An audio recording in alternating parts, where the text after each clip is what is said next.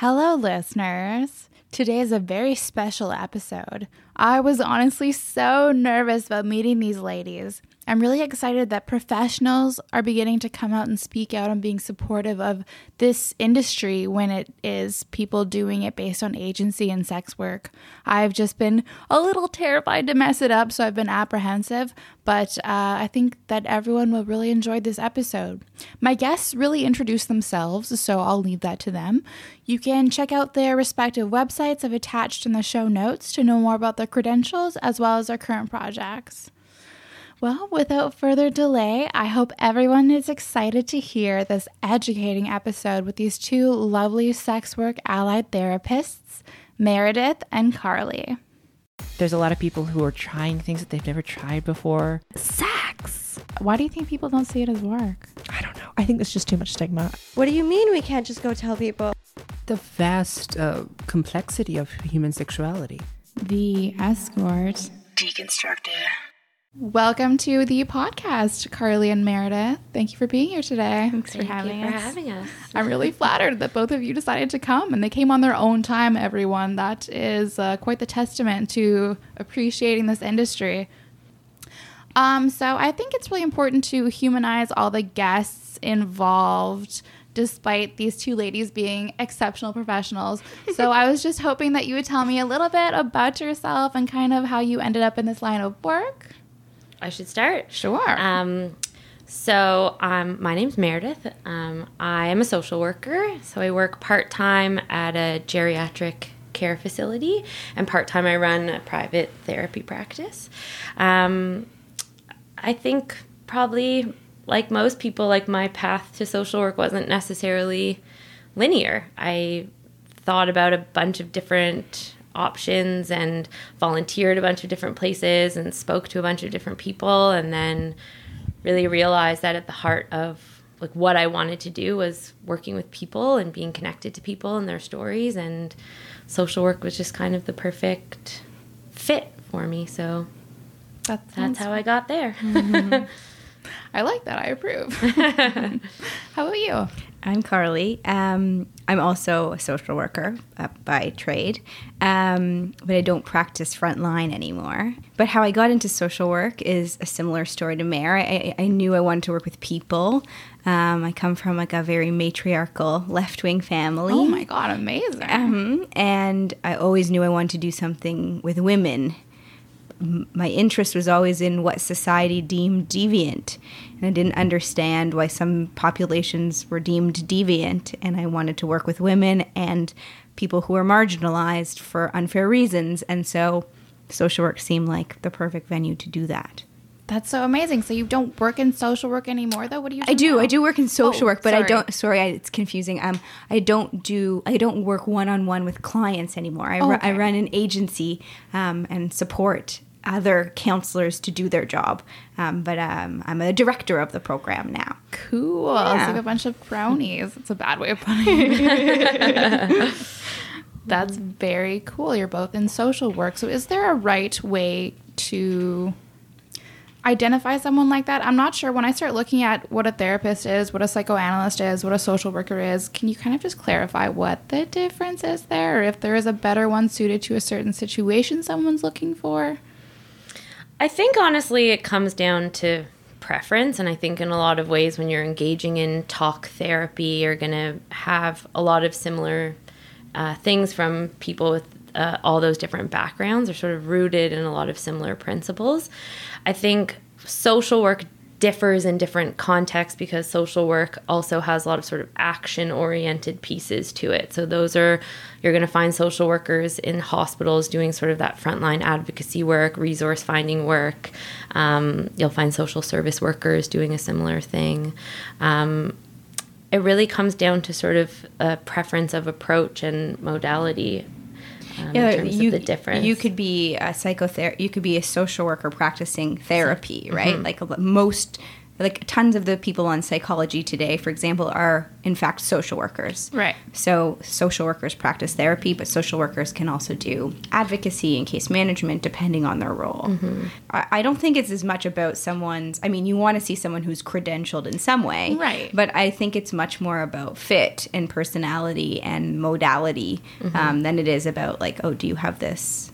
Are you a social worker or are you uh, okay. psychologist, a psych- a psychologist? Or... Yeah. I feel like I very much needed this definition to fully understand because yeah, I just get confusing. confused. It's confusing. I think the other it's really important distinguishing factor of social work and part of our education as social workers is that social work is grounded in anti-oppressive practice. And I don't know that psychology is grounded in that. Like that, I don't think that's like a core component of psychology, um, but it's supposed to be a core component of social work. Which makes a lot of sense for working with all of society, doesn't it? Mm-hmm. You'd, you'd think so. That brings us into why both of you are here today, because I tried to find uh, social workers that were sex worker allied, sex worker friendly, and kind of cold emailed a bunch of people and then got in touch with you, Meredith, and then you knew Carly, and you brought her along today too.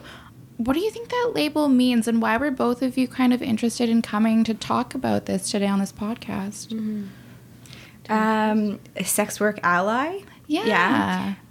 So, okay, so as a social worker whose career has been focused on working with um, people who are involved in the sex trade for a variety of different reasons, I, I think of them as a spectrum of experiences. I call them the three C's, okay. Choice, coercion, and the middle is circumstance.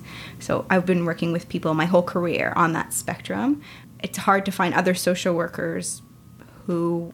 are interested, who know about sex work, who so I'm I'm surprised that you even found that many that identify that way. Um, so when probably you, like twenty-five out of like in Toronto, yeah. yeah.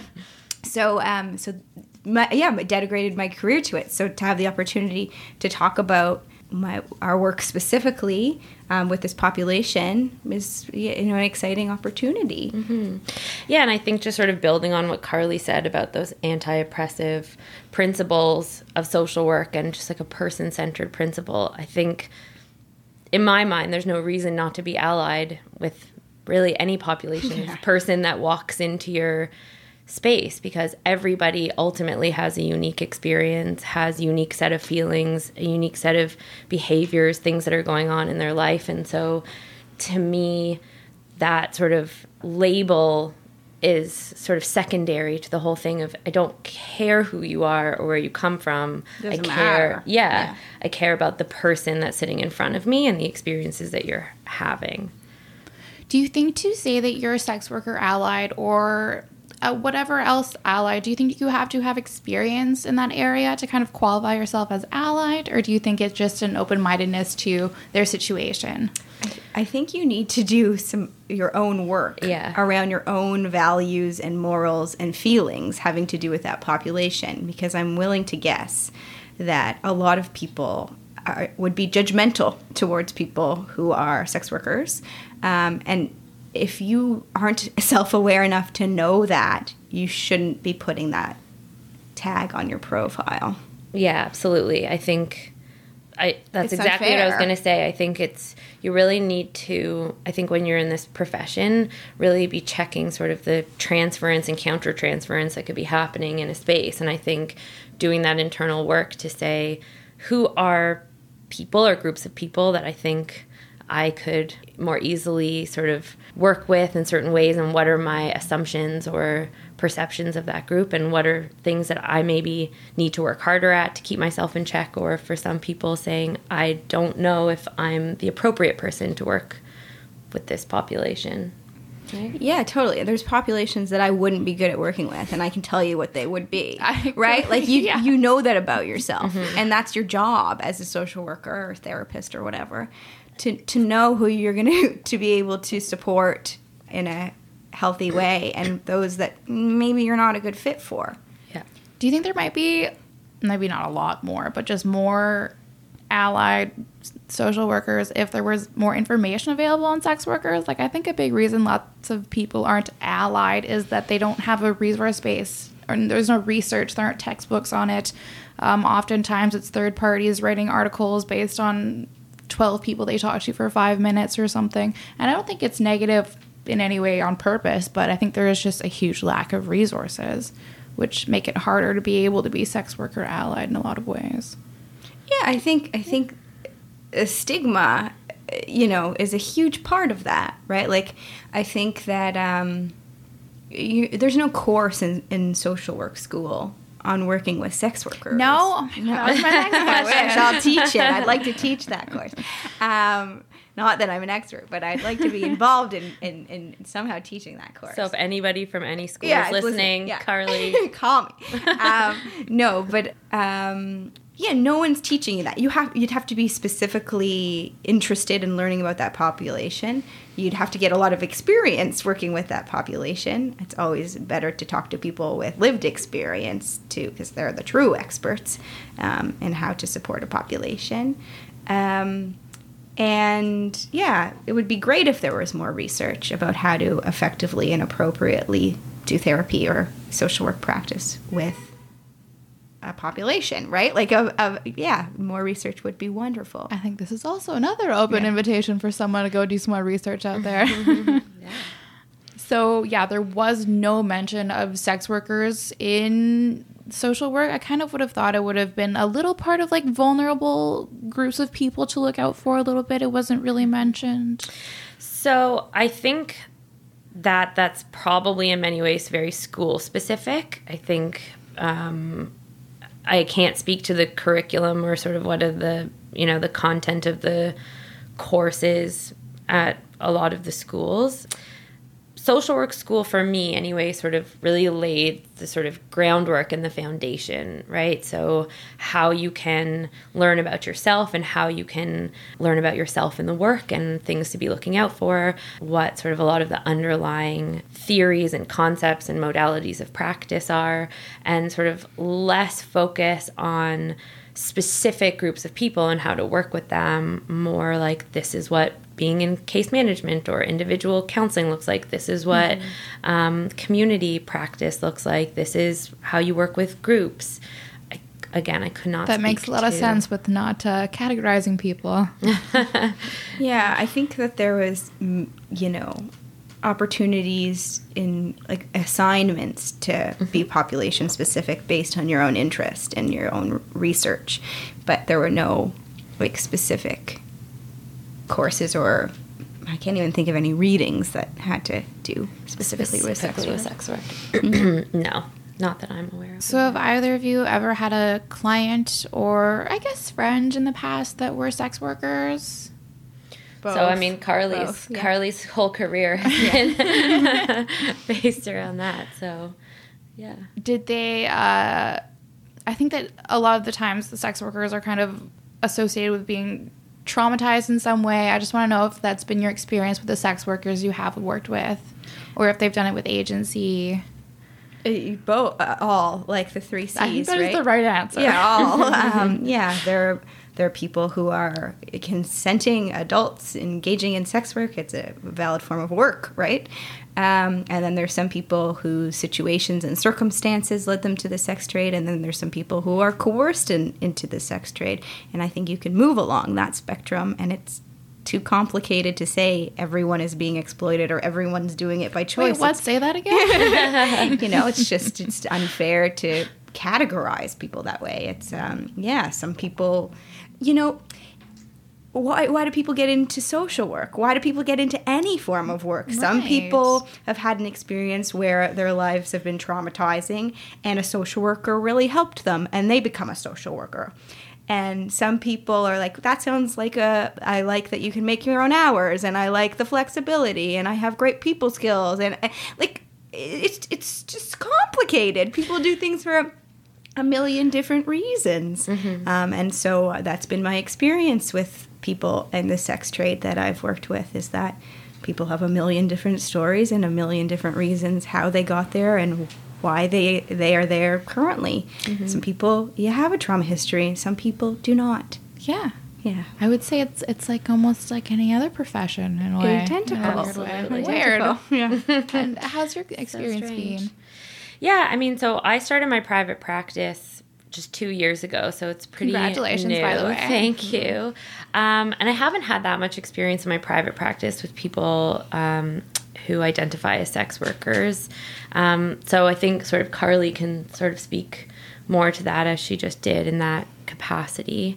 Um, but I think just along the lines of sort of the assumptions that we make about people and their backgrounds, I think, you know, I don't think you can make assumptions about any person sort of walking into the space like that. Those are really sort of fundamentally the principles that I approach the work from.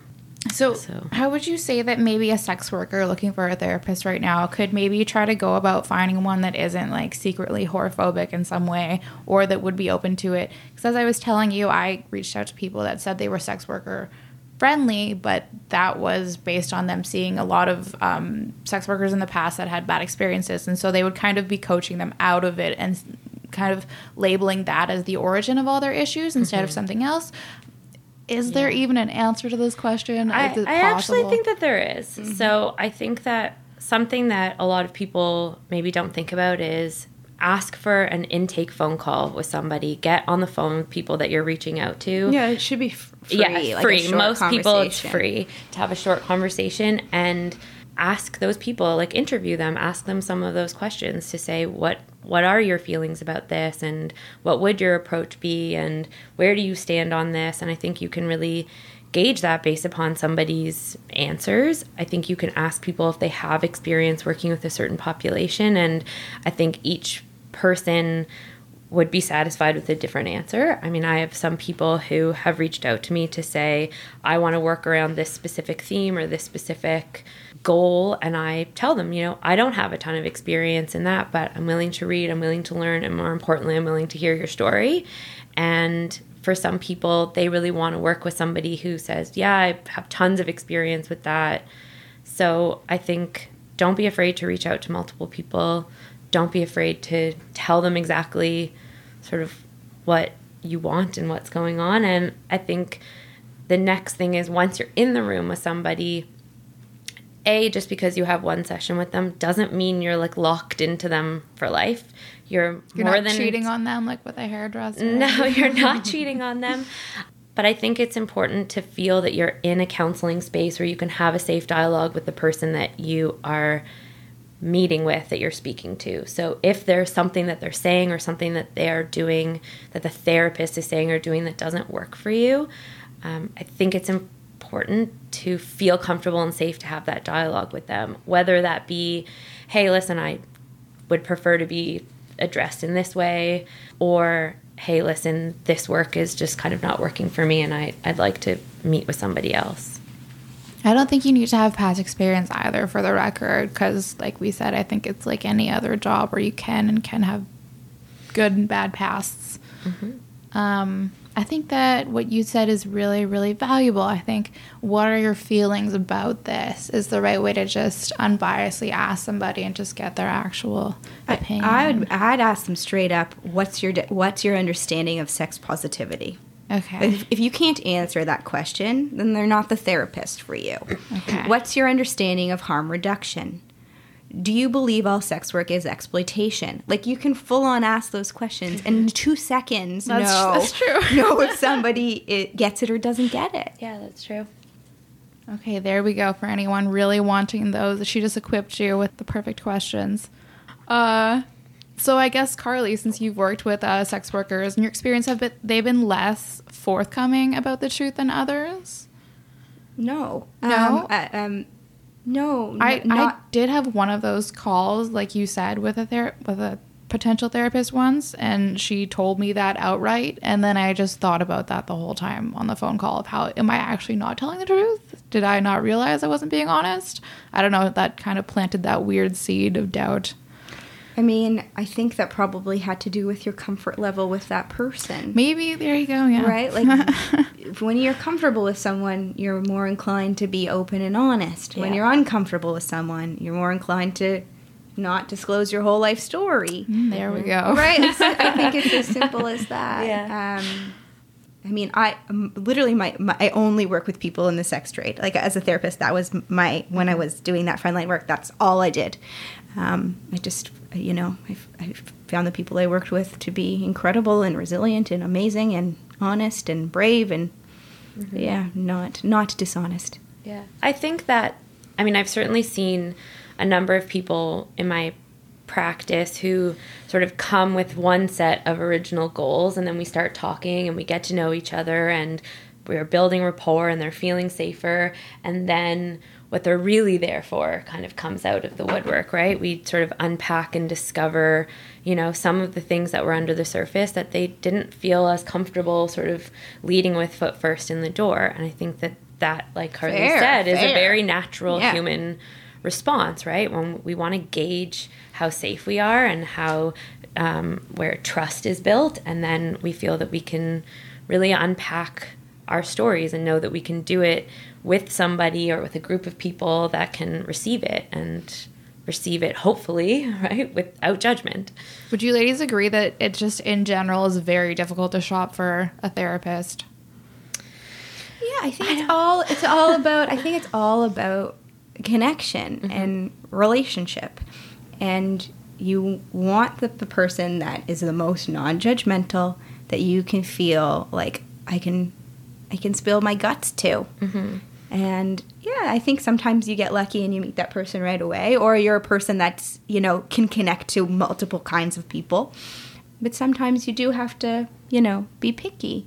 Um, but, but yeah, sometimes yeah. you meet that person and you, you click, and and they're out there. Don't get discouraged. Yeah, totally. Oh, yeah, definitely. Yeah. There's there. a lot of amazing therapists. And there's no, like, I think, you know, I've definitely seen some people for one session and then they decide to try somebody else. And some people are very transparent about that too. They say, I want to have a first session with a couple of different people and see where I'm at. So it's not personal. Yeah, like, that's a good yeah, idea too. Yeah, it's that's, not personal. I like that idea. Yeah, yeah, I think it really depends. Kind of each person wants and needs very different things out of therapy and out of that therapeutic relationship. And so I think a very good first step is to sort of say, what is it that I think I might want? What might I be looking for? And then you go searching for it. And you, like Carly said, you be picky yeah. and you ask direct questions. And, you know, and I tell every single person when I speak to them on the phone before we meet, this is about you and for you. You are in the driver's seat of this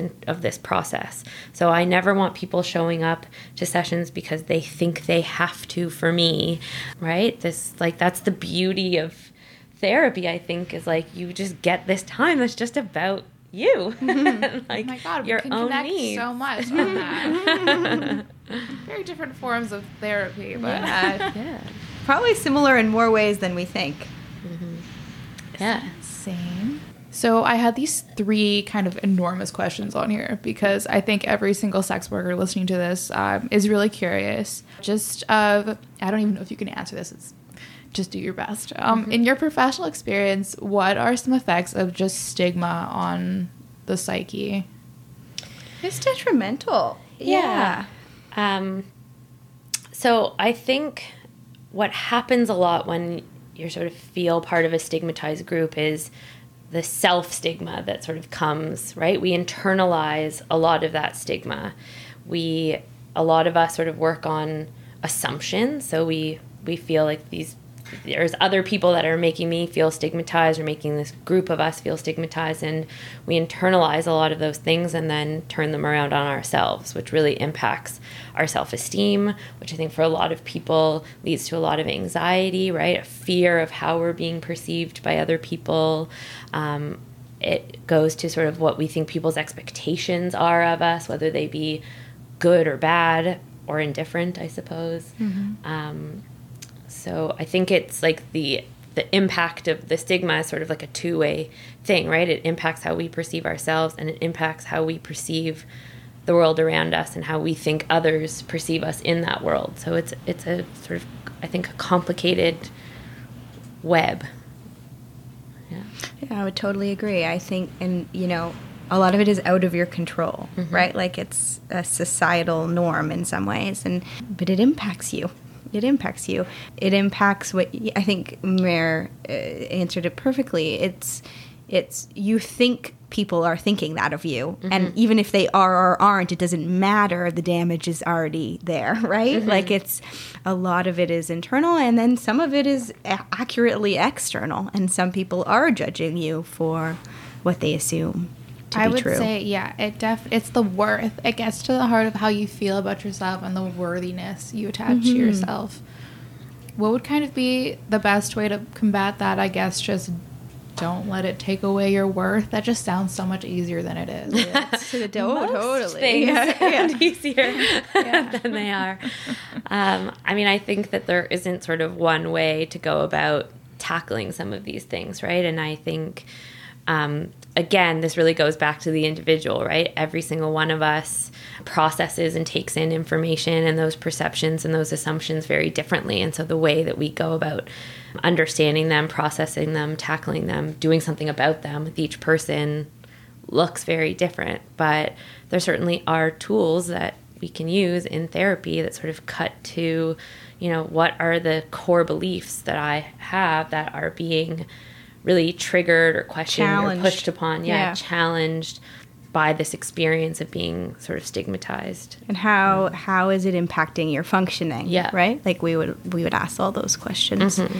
and then determine what would be would make most sense in order to challenge those thoughts. Mm-hmm. Is there kind of an ideal way to deal with someone talking to you, blatantly stigmatizing you, like, oh, so things got that bad for you that you had to go suck dick or mm-hmm. something? Like, is it best to kind of ignore something like that? Is it best to say it's fine if you disagree? Is it best to, you know, like, what is the best? Because it, like, we all face this all the time mm-hmm. and we kind of always are like, should I say something? Should I not say something? Should I? I mean, I would ask yourself, what, will it make you feel better to say something? Because, like, I, I mean, will you teach the person to say something? And, like, what if, how will that they? That is the question, right? Isn't it? You know, like, you have to ask yourself. Sometimes it's worth challenging, and sometimes it's it's worth biting your tongue. Like, mm-hmm. it, it depends yeah, on the I situation, think and I right? think, like, doing that sort of safety assessment. Yeah, too, you have right? to take care of yourself, yeah. right? Yeah. Like, you do not want to put yourself in more risk. Mm-hmm. Yeah, and then. I mean, we want to challenge the assumptions. We want to challenge the stigma. We want to change people's minds. So eventually we're going to have to, you know, mm-hmm. um, but it should be not just people who are it, sex workers doing that. It should also be people who are allies mm-hmm. doing that. Um, so it's not fully on your, your shoulders. Not even that, but how about all the clients of sex workers out there? Because we are employed for a reason. Yeah, and they're not yeah, going anywhere. Yeah. yeah, yeah. I also think, I mean, that this is, you know, you could do a whole other podcast on, on decriminalization, but but it's complicated because sex sex work clients are, are stigmatized in, in other ways, and they could get in trouble for paying for sex. They actually could get in trouble. Yeah. So if it was de- if it was decriminalized, and you know, we did more work about destigmatizing, mm-hmm. it would allow them to have more voice. I agree with that, right? Yeah. So, I mean, that part is complicated. But, y- yeah, it should be on everyone to stand up. Um, and just stop trolling people. Just don't be yeah, a troll. Who has the time? like, who has the time? Yeah. Um, yeah, who? Like, I think a lot of people apparently yeah, have I the guess. Time. I just, I don't get that. I don't, I don't get it. I swear more yeah. and more bots accounts every day, though, and it's not real people. Yeah. No, I'm sure. Yeah. yeah. But it's, it's so hurtful, and it's so ignorant it and just complicated. And, you know, it's exhausting to have to explain yourself every minute of every day. You shouldn't have to do that. No. Yes, one right. Twitter person said, I'm sorry, I, I allowed people to write, this was like the most uh, common Twitter, I think, guest appearance yet. I got maybe like twelve questions. Um, for for today? Yeah. Oh, oh cool.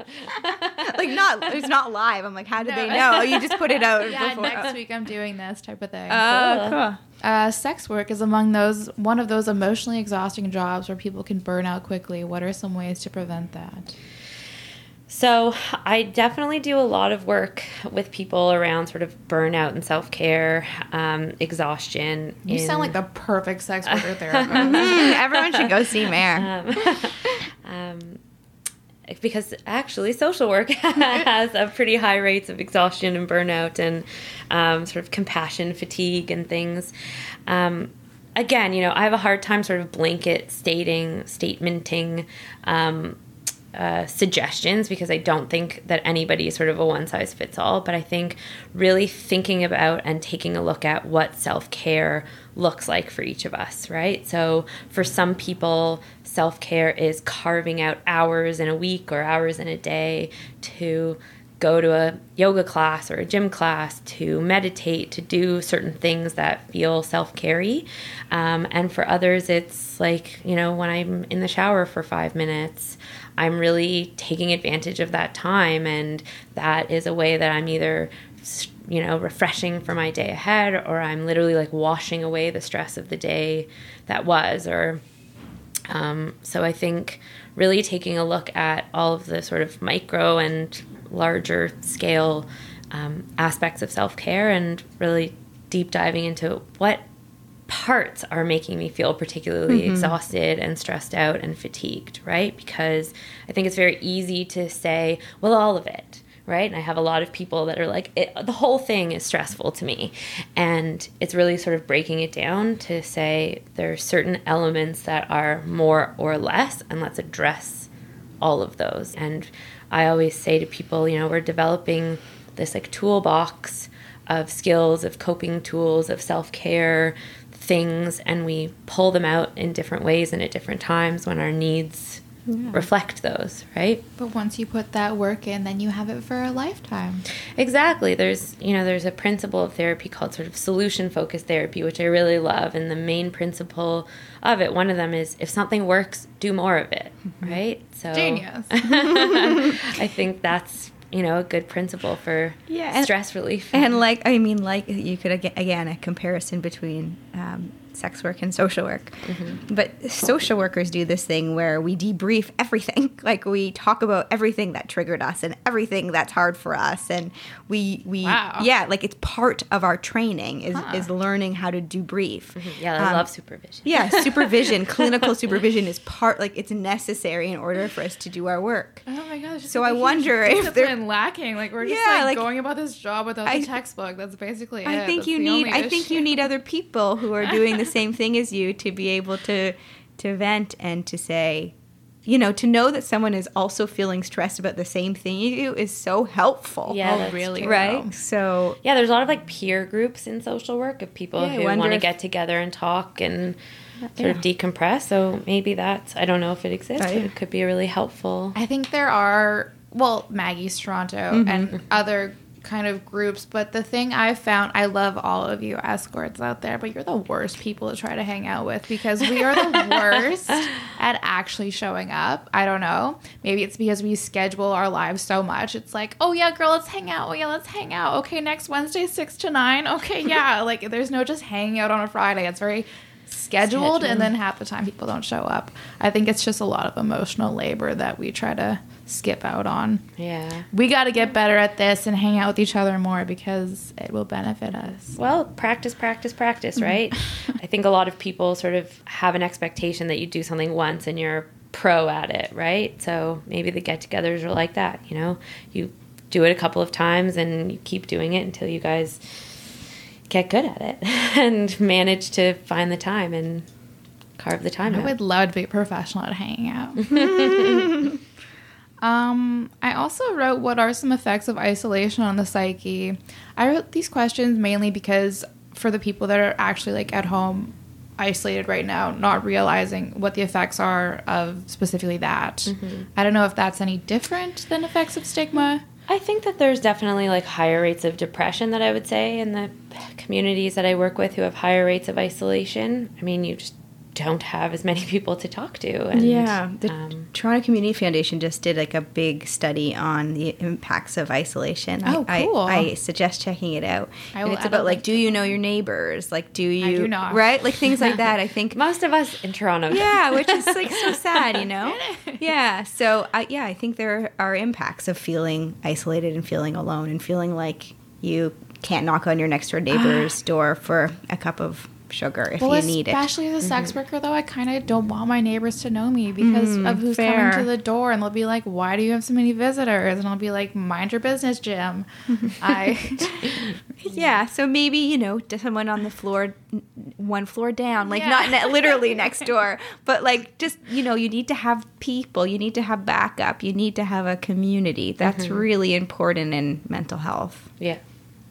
Okay, the last of the effects on the psyche is, uh, this one's huge and it's for everyone. It's leading a double life or lying. Um, do you think it's essential to someone's mental health that they are out to their friends or family? Um, kind of what effects does it have on someone who doesn't tell their family or friends for years even? Um, and we constantly have to lie even if we don't want to be lying, and... Uh, there's just no way that's healthy, but like it must be exhausting. Mm-hmm. It must be completely exhausting. Yeah, you wake up exhausted. Yeah, mm-hmm. yeah. And also, like, is today the day? Is today the day it's gonna happen? Is my life gonna be over today? Like, is no the stress gonna... and anticipation yeah. of yeah. Living? I mean, yeah. now I show my face, and my parents still don't know, so that's just kind of like a ticking time bomb. Yeah, that must be so hard. That must be so hard. Yeah. And the, the the what will it be like when they find out? Like for you to think. I'm not asking you that. I'm no, saying no, no, like to think about that, you, right? Yeah, everybody else listening. Exactly. What will yeah. it? What will that be like? That's a, a a big weight to have on your shoulders, but also understandable why you'd want to keep some things a secret if you're feeling like someone is going to judge you or disown you mm-hmm. or treat you poorly, or you know, who knows what the consequence would be. You know, that's yeah. that's a, a big decision to to share that with your family, and that's something that's got to be thought about and processed. And you know, someone shouldn't just, a therapist shouldn't just encourage you to tell your family. Like, it's not that simple. Yeah, right? I think it's about sort of taking a look at what are the ways in which this is sort of serving me and protecting me and yeah. helping me in many ways, and what where are the areas that it's impacting me in ways that don't feel that great, and how do we work with both of those elements of it to support a person, right? To sort of help to sort of minimize some of that stress or that anticipation, that exhaustion, and that burden. Um, I think a lot um, of us are wondering if it can be considered healthy for us to be lying like this. Like, I don't want to have to lie. I don't like it, but I think it might be selfish for me to make my family carry this burden now because they'd probably lie on my behalf. But am I a crazy person because I am constantly lying? I don't think that's crazy at all. Um, you're protecting, you just answered it. You're doing it to protect your family. That's not just a justification of a crazy person? I wouldn't I say so. so. Yeah, I wouldn't say so. I mean, I think it needs. I think it needs to be processed. I think it needs to be talked through. I think. I think you need to figure out how it's serving, like Mayor said, how it's serving you and how it's impeding you, mm-hmm. um, and that needs to be dissected. Um, and then you make a decision based on all of those factors, yeah, right? You make an informed yeah. decision about what you're doing, right? I think sometimes we make decisions because we think it's the decision that we should be making, and we don't sort of think through what our what's the cost-benefit analysis on this, right? And I think that's sort of what we're saying. I think just a lot of people think that they're they're bad people for lying like this all the time, but I don't I don't think it's fair to make it a blanket statement saying that you're no, doing anything no, wrong. No, not fair at all. No, that's not fair. And that's that is a heavy burden to feel like I'm a bad person, right? That's such a that's such a hard narrative to walk around with about oneself all the time, right? To be thinking I'm bad. Yeah, and that is, I mean, it's all connected yeah. back to the stigma. Yeah, I think right? It like is it's still yeah. illegal to be living off the avails of sex work, too, to this day, though. No. Not, no, no. It's not. Only illegal to be living off of, like, if you were a pimp living off someone oh, else's exploitation, okay. that's illegal. But okay. for you to live off your own avails okay. with no exploitation is, is legal. Okay. See, I don't know this. I would be you do. You thinking do. About it all the time. Okay, hopefully anyone listening wanting a little bit of advice uh, heard that, and we'll go find a lovely local therapist somewhere. Mm. Given the special circumstances associated with this occupation, is there any way a sex worker can kind of do a self-evaluation to see whether or not um, they really do need to see a therapist, or whether or not they are coping with things well on themselves? I mean, I'm maybe biased, but I think we all benefit from speaking to somebody or a feeling that agree. we have.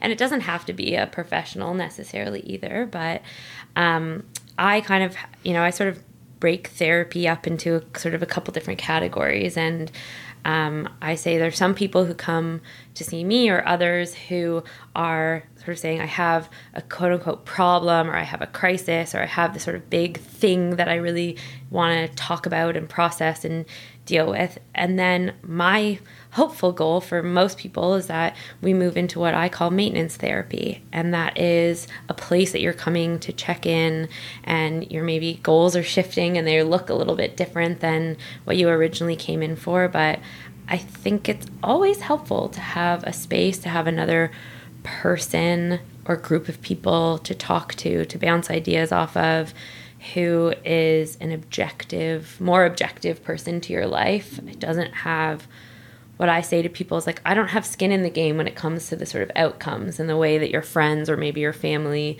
does if you t- make one choice or you make another choice, right? My job is to be here to support you in whatever that really looks like for you. So I think the evaluation is, is it something that I think would feel good or right for me? And if I do want to engage in therapy, what kind of therapy would I think that I would want to engage in? Because there's tons. There's like art therapy and music therapy. And and then I think sort of asking yourself, like, what are like what are my goals, mm-hmm. right? I don't know if there's a... Yeah, I think I think sometimes people make the assumption that therapy is about, like, fixing mm-hmm. something that's wrong. Yeah, it can be. That's a huge part. It yeah. can be, but it, it also just can be about self-awareness. Yep. And I think, like, no one is totally self-actualized, and, and, and in that way, anyone can benefit from therapy. Like, it's just a a chance to learn about yourself mm-hmm. and talk about yourself for an hour, which is sometimes a real treat, you know? When um, I go to therapy, I just, like... just chat. Really? I always go over time. I'm like, I'm not done. Get ready. I'm going to unleash. Yeah, I get that. Um, oh, I was really excited about talking about this. What's really interesting is that labeling yourself a sex worker allied in this field is not a career ender for you, which is unique because of the accountant I had on, and he would like to be more transparent about being sex worker friendly, but there would be consequences for him. Do you feel that is a thing with therapists, or is it more beneficial to say that you're... So then why aren't more people... I just thought about this randomly. I don't know if it's beneficial or detrimental. Like, no? I don't think it's either. I mean... Do you think yeah. the trafficking argument is still a thing? Because I think a lot of people still think any sex worker is a trafficked person. Oh, a lot of people think that. Uh, you face that every day in my work. Please explain. What is a trafficked person?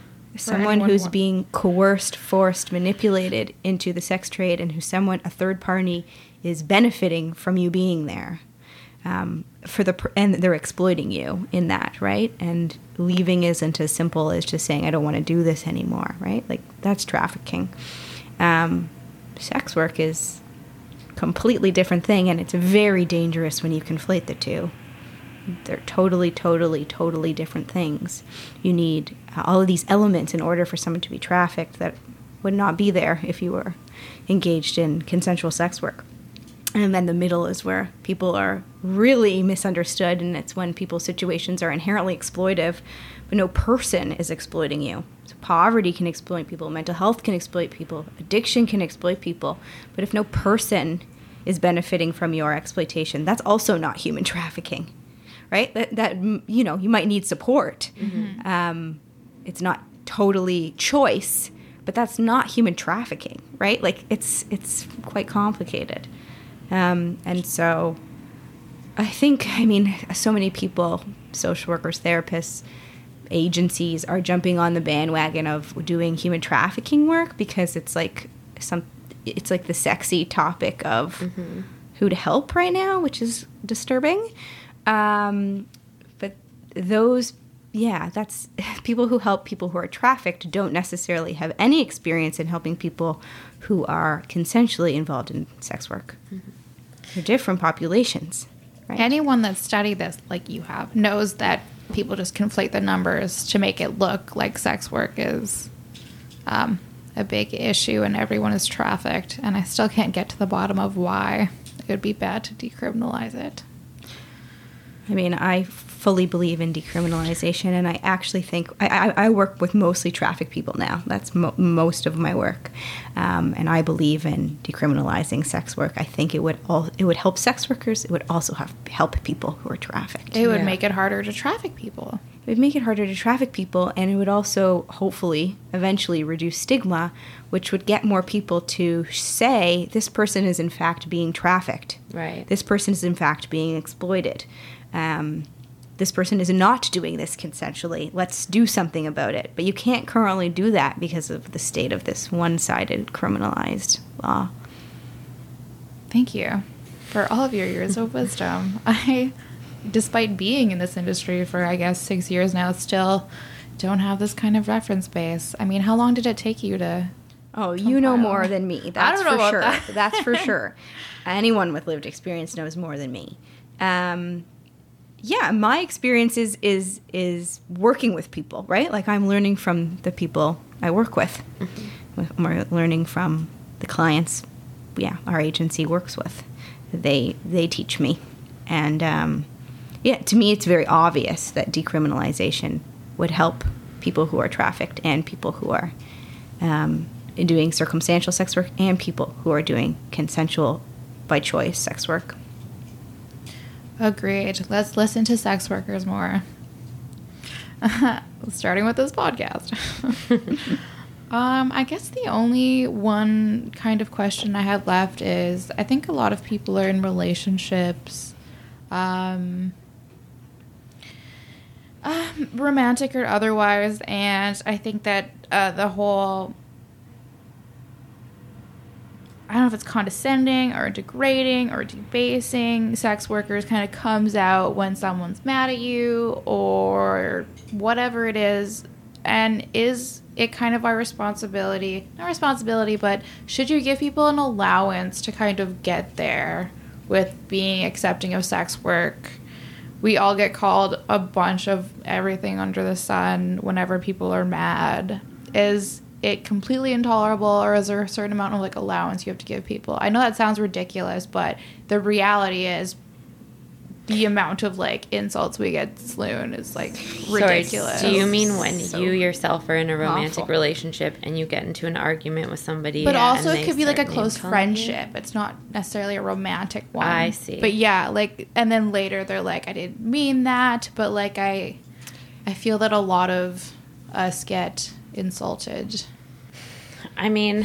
To me that I, sounds, like, somewhat abusive. Yeah, like, that's that's... verbal abuse yeah, and yeah. emotional abuse, and I, I wouldn't I wouldn't tolerate that. But but, but myself, right? Like, but that's that's also your decision and your choice. Um, I think that's not something that you should have to tolerate. That's not uh, yeah. I don't okay. think just because you do a certain type of work means that somebody has carte blanche to call you names. Right. And I think.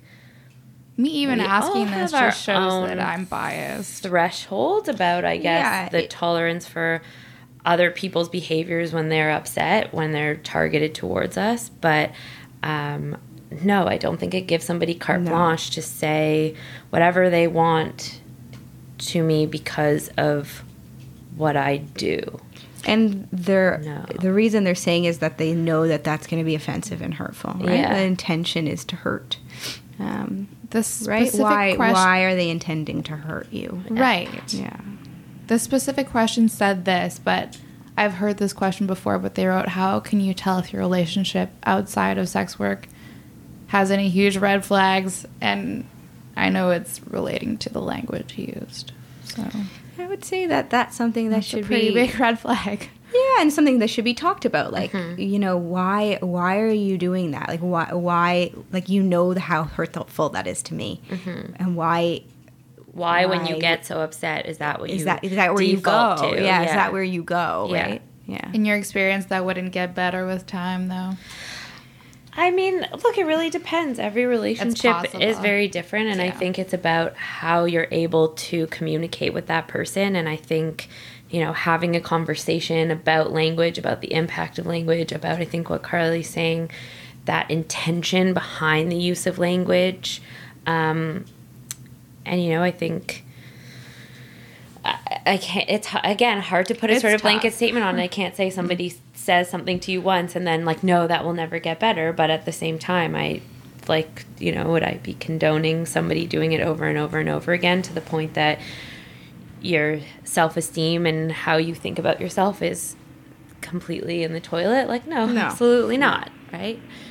Um, so. Um, I think those were all the questions I have for you guys. Thank you so much. Thanks did you no, did either of you have any kind of like parting advice you've always maybe wanted to just say to sex workers or clients or listeners out there? Just know that people are out there that respect you and see what you're doing as valid work. Mm-hmm. And yeah, just know that I'm, I'm, we're sorry for all the therapists that you've had yeah. that are that have treated you with judgment like or stigma. Yeah. That sucks, and that's not fair. And uh, yeah, just know that there are people out there that will will respect you and that think what you're doing is yeah totally legitimate and cool and awesome if you like it.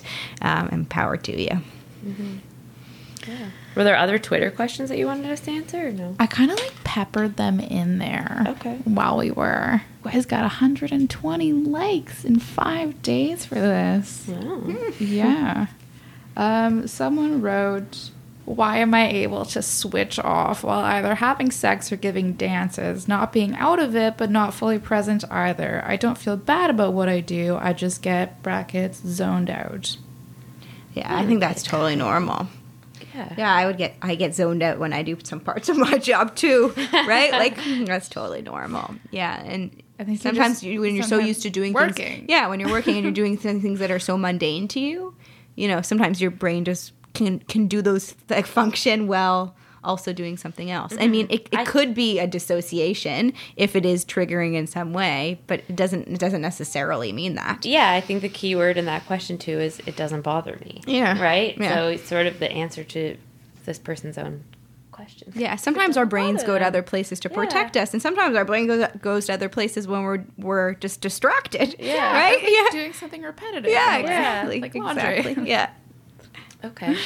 All right. Well, thank you, ladies, so much. No problem. Our pleasure.